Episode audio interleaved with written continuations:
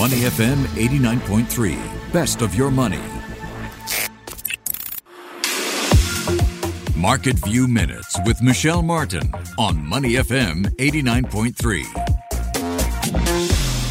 All this week, we've been talking about buy the dip, and investors have been doing just that. The U.S. markets are enjoying their best three day streak since November. One stock that investment analysts like is Boeing. Peter Arment over the investment house Baird put a note out this week arguing that Boeing will gain from resuming deliveries to China despite a recent surge in COVID 19 cases there.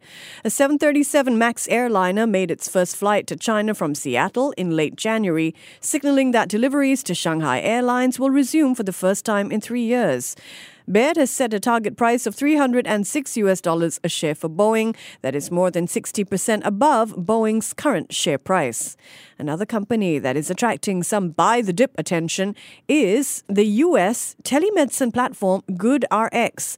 GoodRx has lost more than half its market capitalization this year, with its shares down more than 50%.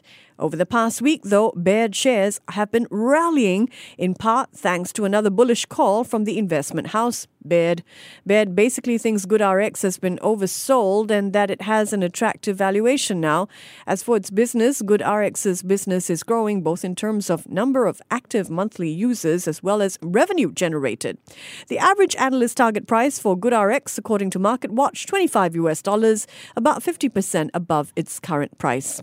Our third buy the dip stock this morning is a company in search of new leadership, one that has brought in a familiar name to steer it at least until a new CEO CEO can be found.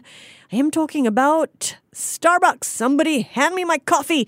Starbucks founder and former CEO Howard Schultz back at the helm as the company's current CEO is retiring.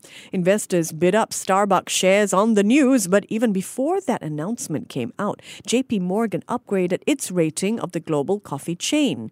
It thinks Starbucks international sales are set to rebound to pre-pandemic levels. The average analyst target price for Starbucks according to MarketWatch is 113 US dollars a share, or about 15% above where the stock is trading now.